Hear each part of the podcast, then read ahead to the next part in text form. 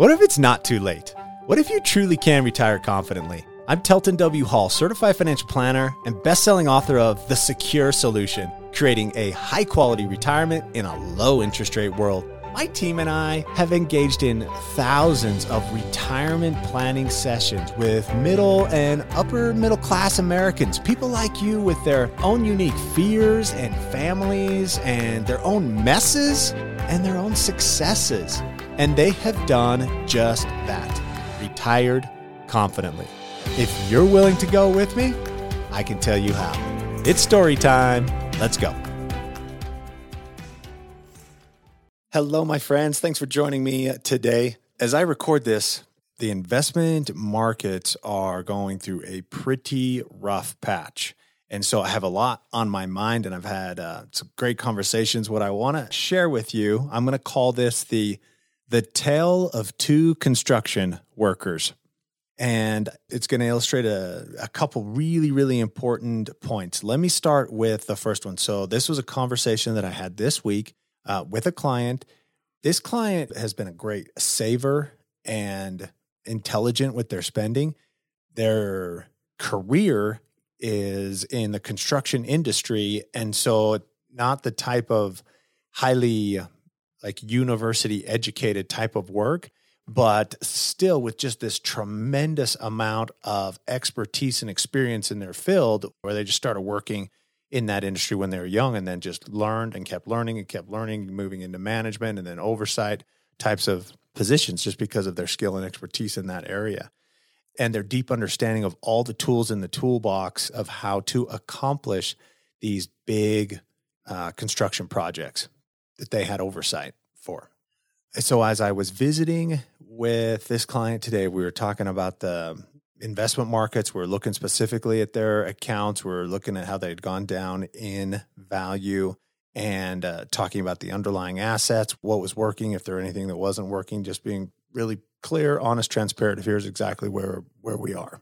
And this client, who I think a lot of people would consider unsophisticated, was very, very sophisticated and intelligent in his approach to investing. He was telling me that back in two thousand eight, that when markets started to go down and there was a lot of fear, tremendous anxiety. I've told you a few stories about me walking hand in hand with clients through that time period and, and how difficult that was, that it was very clear to him that this would go two directions. Either one, that the economy would recover, markets would recover, and he wanted to invest as much as he could during this time period so that as things recovered, he could be in a more advantageous position. And that it took a lot of lot of courage to do that because it was hard. It was scary to do, but it has it's been a good thing. It's it's been very profitable. It's been very beneficial for him. Now he's been retired for a little while, and they're they're doing great. And the other way that this could go, this is what he was telling me. He said, if this really crashes, if this really burns, if it doesn't ever come back, or if it just keeps dropping, then we're all in this together. It won't matter where you're invested necessarily. If things just keep going down, then the game has changed. And so if the goal is to have a retirement, enjoy twenty or thirty years, worth of income uh, in a retirement setting where you're able to travel and have some some fun, and the economy's still here and investment markets are still here and the United States government is still here. That's a retirement scenario. So he wanted to be part of that. And if really all that stuff was going to, you know, fall apart and the wheels were going to come off and we're going to collapse, then we were all going to be in a different situation. All tides would rise together or all tides would fall together. And so what I wanted to point out about that is two things. The first is that he had developed a very intelligent, sophisticated approach to staying with investments. And at that time, he had fewer investment tools to use. Uh, that was one thing that we were talking about in our review is since we've, we've met and we've built the retirement income strategies, uh, he has more tools in his toolbox and more robust on getting exactly what we want. And so, but you think about that from his construction experience, he was able to recognize the benefit and the value of, oh, I can get it done with these two or three tools. But if I've got these fifty tools, I can hand pick exactly what I need and what I want to accomplish the, the outcome. And so he clued into that. And then the second part is that from a thought process perspective, that his thoughts were what empowered him to stay invested.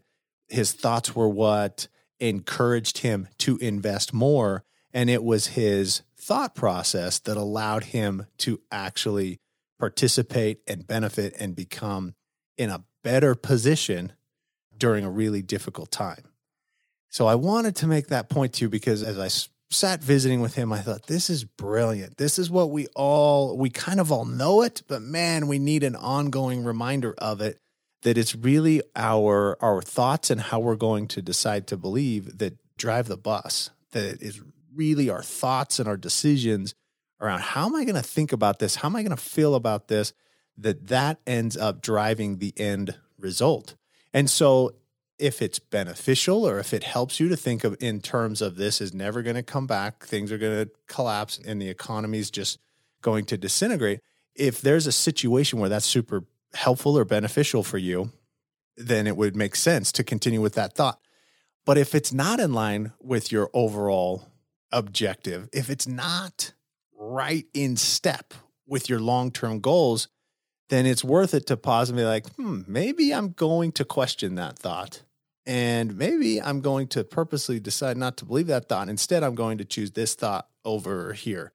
And it's all it's all head work. It's totally just being aware of what's going on in our head and not just accepting it at face value.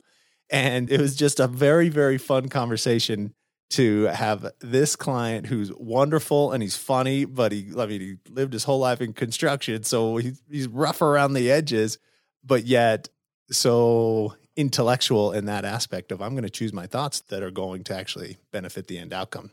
So really great conversation that I had with him. I wanted to share that with you. So that's the, the first construction worker, lots of experience, lots of tools, and very diligent in choosing what kind of thoughts were going to help him get to his end goal. Now let me tell you about another. We're, we're going to call this kid a construction worker, but that's a bit of a stretch because it was me growing up. In fact, I talk about this in chapter fifteen of my book. I won't spoil some of those stories there because they're they're great. They're funny. I think they're really funny. But I'll, I'll tell you a little bit more of the story without spoiling any of that story. That um Growing up, I just wanted to work construction. I just thought these guys, my dad, guys on the construction crew, I just thought they were the coolest and I really wanted to be a construction worker. And so my dad had this tool belt that had all these tools on it. And of course he had a couple, uh, couple toolboxes that were piled full of kind of all these tools that he'd accumulated over the years. I think at one point actually going into that recession in the in the late seventies, eighties, the company he was working for, he was just working for one guy. The guy went bankrupt and couldn't pay him for like the last month or two of work, or maybe it could have been longer than that. And so basically he said, I'm going bankrupt. You guys just take all the tools that are around because I can't pay you. And so that's actually where he ended up getting tools. It didn't help with income, but it did help uh, fill the toolbox.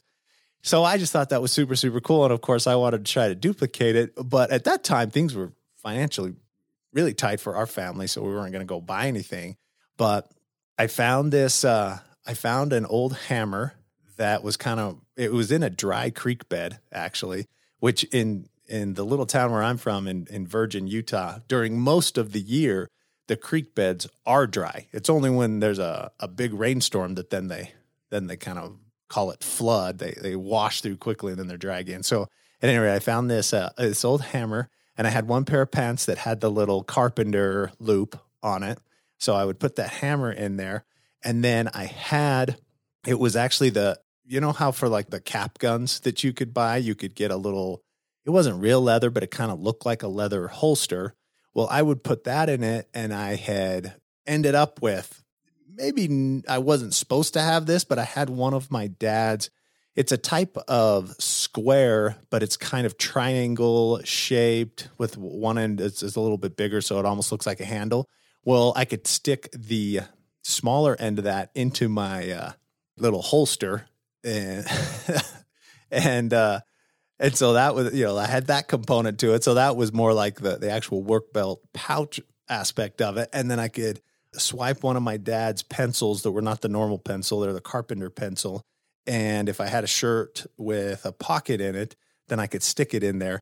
Part of the issue there is usually I was running around with no shirt. As soon as I was old enough to outrun my mother, then I was never wearing a shirt. At some point when we get this podcast up and we start doing some videos with it uh, and plug it into the YouTube, I can post some videos of me, my family growing up on the on the ranch, but as I look back, most of my pictures that I have, I'm shirtless. That was just the the thing we did in my little town. If you were cool, then you ran around, ran around shirtless. And so, in fact, it's kind of funny. In, in our one of our family pictures, everybody there is dressed up. They're all riding horses, and they they look really nice in some of their their best, call it Western Western shirts, Western gear.